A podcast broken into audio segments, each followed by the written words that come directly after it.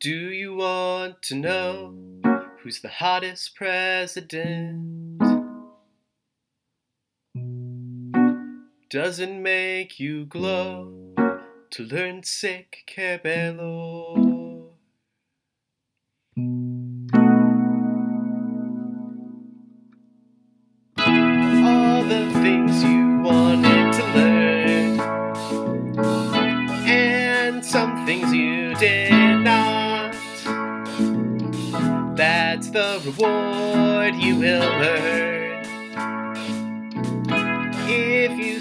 Time with us. We all dress like your dad and wear glasses. We assure you it's not that bad with three dudes wearing plaid.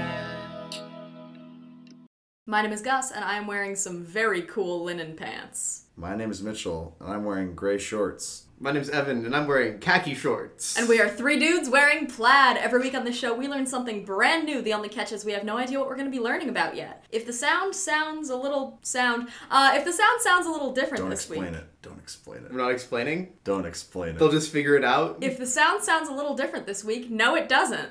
You're you you are imagining it, and that's because you're crazy. the sound sounds exactly the same as it always has. It's always sounded like this. Yes.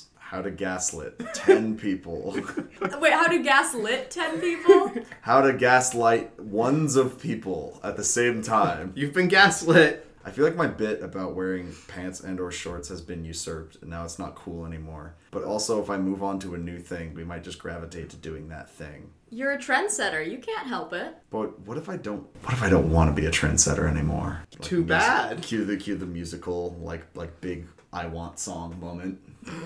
About not wanting to be a trendsetter Yeah. anymore. In this case, it's an I don't want song. I don't want. Well, no, it's I want like I want uh, maybe a small house in the country. So it's like a woman, she's on the top of the field. She's, I don't know, the CEO of the Wall Street Journal. Yeah. And she doesn't want that anymore. No, well, the CEO of the Wall Street Journal is not a trendsetter. I don't know who it is, and I'm willing to make that bet. I mean, no, you're Um, probably right. Cool, because it's always I want to become something, but it's like, what if you're already at the top of your game, baby? What if you're like a cultural icon? They sh- that should be like one of those one of the celebrity musicals. Like Bruce Springsteen comes on stage and he just has his guitar and he's like, you know, I don't really want to do music anymore. I'm really into juggling though. And it's just- he just like does a variety of other things. I assume that's what happens in Bruce Springsteen the musical. Isn't there a Bruce Springsteen musical? Like, I think that exists. It, no, right? it does exist. That's It that's does. what I'm basing it off of. I'm sure he's a very talented man. Yeah, I mean, he was born in the USA. I presume he was born in the USA. Uh oh. Well, that's one of his songs. I know, but like, maybe he wasn't born in the USA and he's lying. Would a man as talented as Bruce Springsteen lie about the circumstances of his birth? Yes. Absolutely, yes. Wouldn't you if you were born in name of place withheld for legal reasons? I don't know if I would. Like, is it more embarrassing? Like, I'm thinking about like. if you're born in the USA, you can't you can't go to Eurovision. that is true. I don't think. In Eurovision, is that like the deciding factor for like if you get to perform for your country, being born in that country, or is it like being a citizen of said country? What is the criteria for being on Eurovision? Can I sing in Eurovision? Absolutely not, but not for the reason you think. Um, well, Evan, it's funny you should ask because the Eurovision Song Contest at Eurovision.tv has a list of all of its rules. It specifically says the Eurovision Song Contest has a detailed set of rules, and the R in rules is capitalized. Oh yeah, we're getting radical on this episode. This is gonna take me a moment. To determine this is indeed detailed. They were right.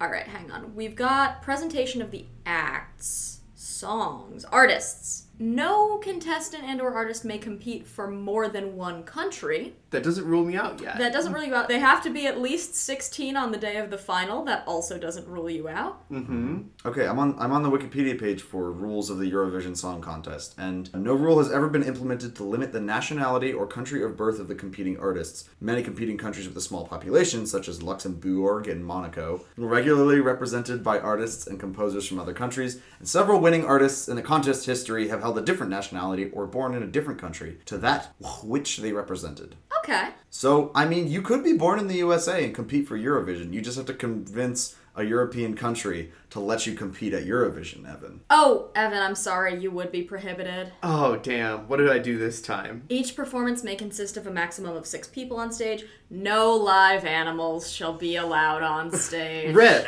So everyone who's ever performed at Eurovision is a robot. Oh yeah, absolutely. Yeah. You with your meat flesh just couldn't couldn't hack it. You, Couldn't do it. You sack of mostly water. Gotta water. stop being meat. Meat bag full of water. Most bag of mostly water. I'm gonna hit the phrase that that from that one Star Trek episode if I just iterate enough times. I'm sure you are. But like I do know that Eurovision is open to non-European countries because I'm currently on looking at the list of all of the countries that do Eurovision, ah. and at least three of them are certainly not in Europe. I know, I know one of them is Australia, but I feel like that one is fair because it was a British like penal colony. Yeah. And I feel like if you create an entire country out of your penal colony, the fucking least you can do is let them compete in your song contest. Okay, the others are Israel Okay.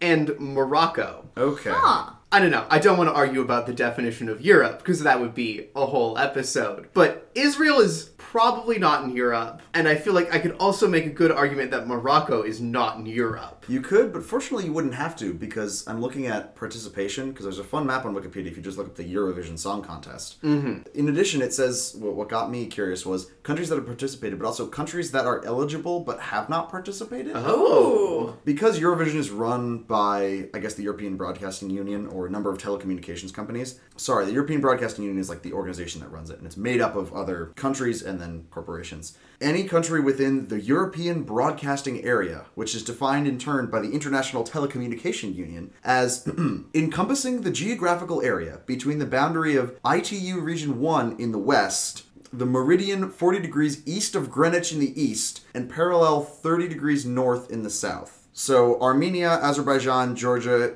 and Ukraine, Iraq, Jordan, and Syria lying outside those limits are also included in the European broadcasting area. Yeah, I'm looking at a map of the European broadcasting area right now, and basically every country bordering the Mediterranean Sea, as well as what we traditionally consider Europe, is all included. So Yes. what I'm hearing is that Evan, you should move to one of the countries that's never participated and convince them to let you represent them. I'm gonna move mm. to Libya. You do that, King. All right, this is my plan. I'm going like, to Libya. like pop off. I'm not going to stop you. I actually I have a friend whose dad works for the Jord- the Jordanian mission to the UN. So you could go to Jordan. I could go to Jordan. Jordan's in the, the European broadcast area. Then they're, they're a monarchy. That's about mm-hmm. all I know about Jordan. And Evan's a king. It works great. There we go.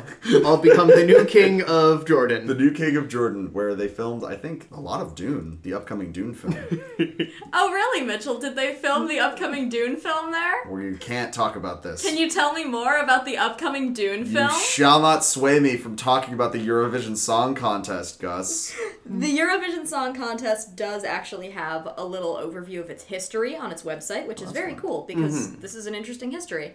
The Eurovision Song Contest began as the brainchild of Marcel Bezençon of the EBU. The contest was based on Italy's Sanremo Music Festival and was designed to test the limits of live television broadcast technology. Apparently, not to test the limits of songwriting, just the broadcast. The first contest was held in 1956. Seven nations participated, with a live orchestra, which was the norm in the early years of Eurovision, and simple sing along songs on every radio station. The contest drew, grew into a true pan European tradition. Hmm. And there was hmm. some controversy about what language the songs could be sung in. Originally, you mean? Yeah. Okay. Boy. Uh, They did sort this out. Participants generally sang in their national language. However, in 1965, the Swedish entry, entitled Absent Friend, was sung in English. And then the EBU set very strict rules on languages and said national languages had to be used in all lyrics. Ah.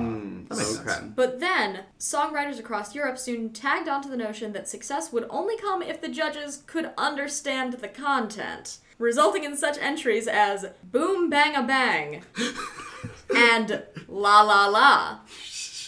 In 1973, the rules on language use were relaxed so that people could sing in languages that the judges would understand if they wanted to. And in 1974, the Eurovision Song Contest was won by Sweden performers ABBA singing Waterloo. Heyo. So, I'm looking at the list of all the winners of Eurovision, and a lot of the most famous ones, such as the wonderful band ABBA, which we all know and love. Aren't they getting back together? Hold They on. are. They're having a new song that's coming out quite soon. That's I'm really excited for it. ABBA, which we've known, is of course European. Julio Iglesias, also European. Olivia Newton-John, European. Celine Dion, not European. But Oh. she competed in Eurovision 1988, the 33rd edition of Eurovision, Ooh. in which she sung for Switzerland despite being Canadian. the song she sang was Ne partez pas sans moi, but it's okay because she was a francophone Canadian and she was singing in French for Switzerland, which is fine, I guess. Yeah, that's. I'm okay. sure that's how that works. I mean, know. it, it is how that works, but You know what? I'm trying to be less judgy on this podcast because I listened back and I think I think I was really I've been really judgy some people. So you know what? You go, Queen. Can I talk about the 19, 1957 Eurovision contest for a second? I Of sure would like you to. Because here's the thing. I found it because of a note in the list of the rules about song length. I guess 1957 was only the second Eurovision, so it makes sense that there were rules. Rules were a little, little slippery at that time. But the Italian entry was five minutes and nine seconds long because there were no rules on necessarily like length that the song had to be. And the shortest one was the UK, which was one minute and 52 seconds. Oh, And so hmm. people were kind of like, this this doesn't seem right, does it? So eventually the EBU re- restricted each song to a maximum of three minutes, a rule that still applies. But the reason I'm talking about this is not just because of a little wrinkle in the rules, it's also because duos were allowed to compete here, and I presume that they still are. And the two representatives of Denmark, Birthe Wilke and Gustav Winckler, were the first of such acts to participate under the rule change allowing duos. And at the end of the performance, they exchanged the longest smooch in the contest history. How long? It doesn't say how long, Well, now I need to uh-huh. know. but it does note that the reason that it was so long was because a member of the production staff forgot to give like the hand sign that said like okay it's time to be done with your smooch so they just kind of kept smooching okay. This isn't from like a super reliable source. uh-huh From the EurovisionTimes.wordpress.com, it claims that a member of the production staff said the kiss lasted 11 seconds. On AussieVision.net, for International Kissing Day, it claims that the kiss was 13 seconds long. So, an average of 12 for that kiss, which, granted, is a fucking lot for live television, but it's not that long is much shorter than I kind of anticipated with, like, the shock and horror of that tone. they were just still smooching i guess yeah eurovision tv the source on wikipedia and the correct source here doesn't actually say how long it was it just says it was the longest which i feel is like you gotta tell us now You gotta. you have to know. Something that I did not consider with regard to Eurovision, but of course I should have because it mm-hmm. makes sense, is the fact that the end of the Cold War in mm, the mm-hmm. early 1990s meant there were suddenly a lot more countries competing in Eurovision. Yes, there were. Hmm, i wonder why that was hmm. Yeah, the, the former Eastern Bloc countries suddenly started competing in Eurovision for the first time, and that process has continued as more and more countries like participate in Eurovision. And for this reason, in 2004, the semi-final format was introduced by the EBU, which turned into two semifinals in 2008. Now, all countries except the Big Five France, Germany, Italy, Spain, and the UK together with the host country, mm-hmm. so all countries except the Big Five plus one, must be in a semi-final top 10 to qualify for the final. Fucked up mm-hmm. that France, Germany, Italy, Spain, and the UK just like get a pass. Like, Yeah. hasn't the UK never won Eurovision? We need to stop giving them free passes. wait i need to look at They've this. won five times. Okay, Okay. Yeah. Five out of wait, fifty six. That's that's a fair mm-hmm. number of times. that's fair. But when when was the last time they won? Oh, I don't know actually. You know what? Fl- flip the script. The fact that we think that the UK often loses Eurovision means that they shouldn't get a spot anymore. The last time the UK won Eurovision was in 1997. okay. which Yep. was well before the semi-final format was introduced. Oh. Okay. So they've never won when they get a spot?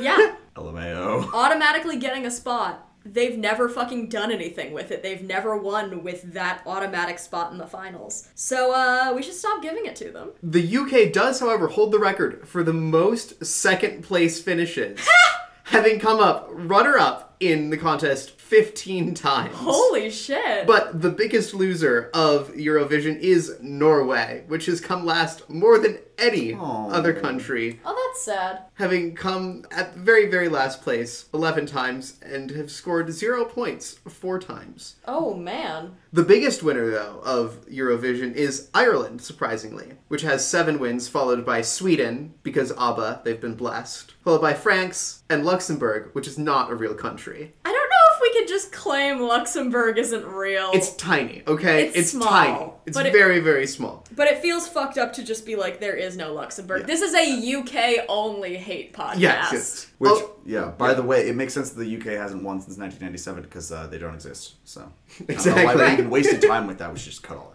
Also, if you'll indulge me, as a person who loves voting systems, to talk a little bit about the incredibly fucked up voting system used by Eurovision. Oh, please. It took me a long time of staring at this screen to try to understand it. Basically, each country gets two sets of points that they can use in their voting. So, half of their points they use when they do the voting are decided by a set of five professional musicians from that country, no clarification on what that means, who get to allocate half of the points. And then the other half are allocated American Idol style by like text, blah, blah, blah, for whatever. Oh. And so like everyone in the country and they like tally up those and that's the other half of the points. But the points are allocated by they can give 1 point, 2 point, 3 point, 4 point, 5 point, 6 point, 7 point, 8 point, and then 10 points and then 12 points. So they can choose 10 favorite songs, but like the most preferred get two more points than the second most preferred, and then third and down it's only one more point. I worry we're gonna sound like very enthusiastic members of the board game club trying to introduce a new person to an archaic set of rules because they are kind of wonky. I'm already confused, actually. I know. I just love voting systems. Sorry. Same, bestie. We should start a voting systems podcast. Oh, God. Marquis de Condorcet, he should have performed at Eurovision. Oh, boy. One person gets that joke, and I'm I'm rooting for you. A fun fact about Eurovision is that even though it has taken place 64 times, it has 67 winners. What? How? In 1969, four countries topped the scoreboard with an equal amount of points the UK, Spain, the Netherlands, and France. Lacking rules to resolve tie situations, LMAO. the EBU had to declare all four contestants as the winner. Tie rules were introduced shortly after. This is like the same fucking thing where they introduced the timer to competitive chess so that people didn't spend two hours on one move. Mm, yes. Mm-hmm. Sometimes you get a situation that you didn't plan for, even though you definitely should have. Well, surely our system will never produce the same number, despite the fact that we're allocating, we're allowing people to allocate multiple numbers, one to ten.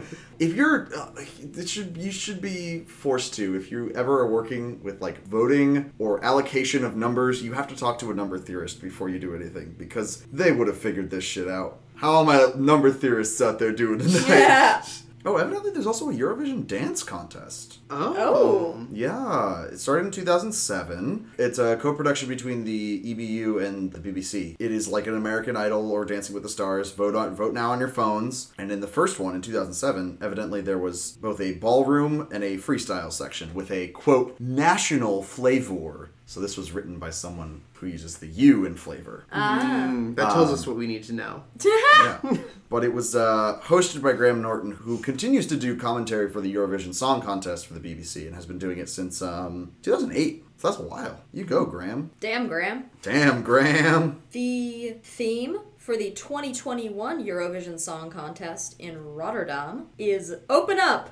That's it. That's that's just the whole theme. Oh, don't you worry. Sietse Bakker? I don't know how to pronounce that name, unfortunately, but they are the executive producer of. Wait, what? This is gonna take a mm-hmm. second. Hold on. No, I'm just gonna read this to you. The slogan Open Up is intentionally incomplete. Open up to each other. Open up to music. Open up to Rotterdam. Open up to whatever you choose. Feel the freedom to complete the slogan in your own way. That way we get to know each other better, says Sietse Bakker, executive producer event of the Eurovision Song Contest 2020. I feel like I feel like a line editor might have fallen asleep Mm-hmm. there. Yeah, I'm not quite sure what that means, but that's why the whole slogan is open up. Also, I said I would be kinder, but has the Netherlands never heard of ambiguity? Like, hmm, yes, you see, we've done this cool new invention over here where I've left a phrase incomplete so that you might complete or interpret it however you would like. It's like, yeah, dude, you got it. You're getting it, guys. I am currently reading a section on the Wikipedia page of the Eurovision Song Contest about political controversies. Oh, I know there was one past year. I wonder if I'll oh, mention I don't know about that one. But there have been a lot. The conflicts between Armenia and Azerbaijan. Yep. have hmm. been led to many things. In 2014, the Russian representative to Eurovision was not allowed to compete because it was being held in the Ukraine. Oh. And that was when the whole Crimea thing was happening. And uh, the Ukrainian government said that the Russian person, the Russian song contest participant, had entered the Crimea illegally and was unable to enter the Ukraine to participate. And in 2009, the Georgian song was widely criticized for supposedly being an anti Putin song. So, uh, Russia didn't like that. Oh, I'm seeing the uh, the controversy for this year involves the uh, country of Belarus, where there are uh, currently lots of demonstrations against Lukashenko, the president, for uh, being an autocrat. Yeah, and I think I think the whole the whole thing was the performer. Correct me if I'm wrong. Performer was like, hmm, yes, let's let's crack down on those. Let's crack down on protesters in Why is that to the tune of- Belarus. Dude, I thought it was Okay. weird. I thought it was weird too, man. I think he was doing some like pro-government, anti-protester shit. Okay. The website planetradio.co.uk has 12 facts you probably didn't know about the Eurovision Song Contest. Twelve facts, a listicle. Please give them to me. Love a listicle. Well, thing is, most of these facts we do know because we just found them ah, out. okay. But there are some interesting ones, including it seems performing second is cursed. No country Huh. ever to perform second on the final night has ever gone on to win the contest. Wow. Second on the final night, you say? Second, I guess, in the finals is what they Oh. mean. This is the Brits are writing this. Ah, of course. So yeah, if you go second in the finals, I guess you're just fucked. Oh, and the highest number of like 12 point scores, the highest number of perfect scores, was Mm-hmm. awarded to Sweden in 2012 with the extremely popular track. Okay, I Is have it to in look this Swedish? up. No, it's not. It looks like it should say Euphoria, but it says Eurofia, which maybe that's a play on Europe. I'd have to look it up. Mm, anyway, it's mm-hmm. by the artist Loreen, and 18 countries all awarded that performance a perfect score. So it must have been good. it must have slapped. You're It Gonna is- have to listen it- to Eurofia. It is Euphoria. oh, it's Oh, Euphoria. okay. Yeah. Damn. I'm just picking out typos today. Come on, y'all. So, in addition to the Eurovision Dance Contest, which we've already talked about, Eurovision hosts many other competitions, including Eurovision Young Musicians, which is a classical music competition for oh. European musicians between the ages of 12 and 21. Eurovision Young Dancers, which is the same as Young Musicians except for dancing. Eurovision Choir, which is a choral competition for non professional European choirs Oh. and the Junior Eurovision Song Contest, which is just Eurovision, but for 9 through 14. So if you're 15, you're fucked. Oh. We gotta take 15 that. year olds cannot participate in Eurovision. That's probably a good thing. yeah, no, that's fair. Whoa, wait. waiting. Thank you, Evan. I appreciate that. I really respect that about you. I have never heard of this person before, but I guess they're a big old world celebrity, and I'm just in my American echo chamber. But Dana International? Do we know who this person is? No idea. No. Dana International, who I guess is this very popular pop singer, a pop pop singer, as I like to call them sometimes, won Eurovision for Israel in 1999 and was the first trans winner of Eurovision. Oh, wow. Yeah, there's some article from some publication in the Wayback Machine that is not loading, but that's like it's clearly because it's in the Wayback Machine. Like terminology was different, but it's Dana Interna- International, the most famous transsexual in the world. It's just like hell yeah, pop off, Queen. Hell yeah. Nice. I am currently reading about American Eurovision, Uh oh. which is going to become a thing next year. Wait, What? No, wait, no, no, no, no, no, no, no, no, no. And no, it's no, wait, this no, is no, no, no. different from American Idol? It's different from American Idol. What it's going to be is that there will be competitors from all 50 US states, five territories, and Washington, D.C. competing for the best song in America on NBC in the summer of 2022. No, no, no, no, No. no. I regret to inform you that this is happening. But No. that sucks. Oh, the concept of producing an American version of Eurovision was met with lukewarm reactions.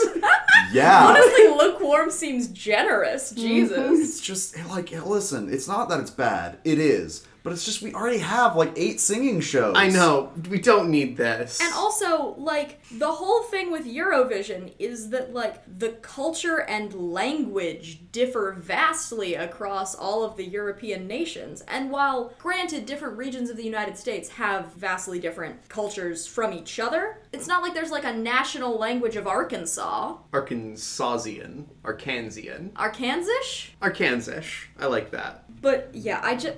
Uh, Amanhã I know we have to be very special boys who have everything to ourselves because we're America and we can't let other people have nice things. Mm-hmm, mm-hmm. But, like, the point of Eurovision is completely defeated by just doing it for America. I'm glad at least the US territories in Washington, D.C. are getting included. Mm-hmm. Yes. I mean, voting rights would be better, but this is nice. Oh my god, wait, this is such a good quote. This is right after talking about lukewarm reactions. Andy Kryza of Time Out, which I guess is some sort of publication, wrote that the American Song Contest's biggest challenge is, quote, the relative homogeneity of the American musical landscape, unquote. Yeah.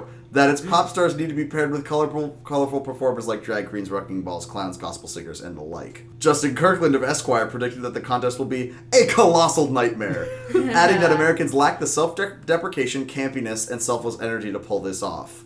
Yeah, America is not camp enough to do Eurovision. And Chris Murphy, no, not that Chris Murphy, Oh, a different Chris Murphy. of Vulture.com pointed out that the TV landscape in the United States is saturated with singing and talent competitions, adding that, quote, no one's gonna write a song as catchy as Husavik, and I'm sure they won't. I, whatever Chris. Husavik is, I'm sure he's right. Well, thanks to Chris for that fantastic quote, and to you boys for learning about Eurovision. And what have we learned today? Well, we've learned that Eurovision is a song contest put on the by the European Broadcasting Union, which encompasses a bunch of like nations and telecommunications companies in a certain geographical area. It's held once a year where people representing their countries compete for the best original song. Representing the country does not mean you are from the country. For example, Celine Dion performed for Switzerland. She is not Swiss, she's Canadian. But there is lots of drama about the languages that the songs are sung in, and I believe the current state of affairs is that it must be the national language of the country which is being represented.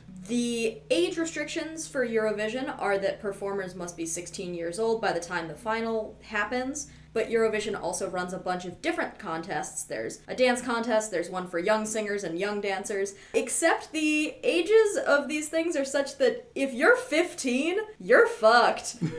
you are neither young enough for Eurovision kids nor old enough for regular Eurovision. So just uh, go study and enjoy your sophomore year of high school, I guess. There's a lot of weird, archaic rules to Eurovision. The point system doesn't make any sense, and they've been revised along the way, much like many other competitions. But Eurovision is not that old. It started in 1956, so things are still, I guess, somewhat in a loosey goosey phase. Eurovision, the competitors, there's like a ranking system, so not everyone gets to compete. But like France, the UK, and Germany, and all those big guys get to compete, even though France is not actually that good. They've not won that many times. They've won second the most times of That's any. the UK, not The UK, sorry. But Ireland, good for them, have beat the UK finally and have won Eurovision more than anyone else. Norway has won the least of anyone. Rip Norway. Rip Norway. Rip Norway, and there's gonna be an American Eurovision. Boo. It's gonna suck! It has been greeted with at most lukewarm reception because the 50 states and the territories and Washington, D.C.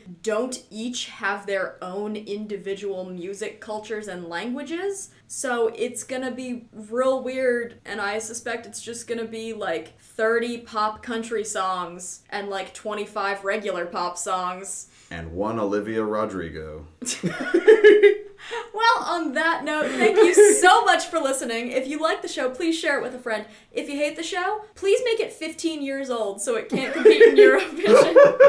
and either way, follow us on Instagram at 3DWPcast. I'm Gus. I'm Mitchell. And I'm Evan. And this has been Three Dudes Wearing Plaid. Have a great day. Next time on Three Dudes Wearing Plaid. Would they have little? Would they have little mouths? No, they just kind of like the sound just kind of emanates from them. You know. Okay. They they the eyes might kind of go like. I'm not sure how I feel about this. That is the sound eyes would make, though. No, if they you're made right. a noise. But should you say it? Find out next week on Three Dudes Wearing Plaid.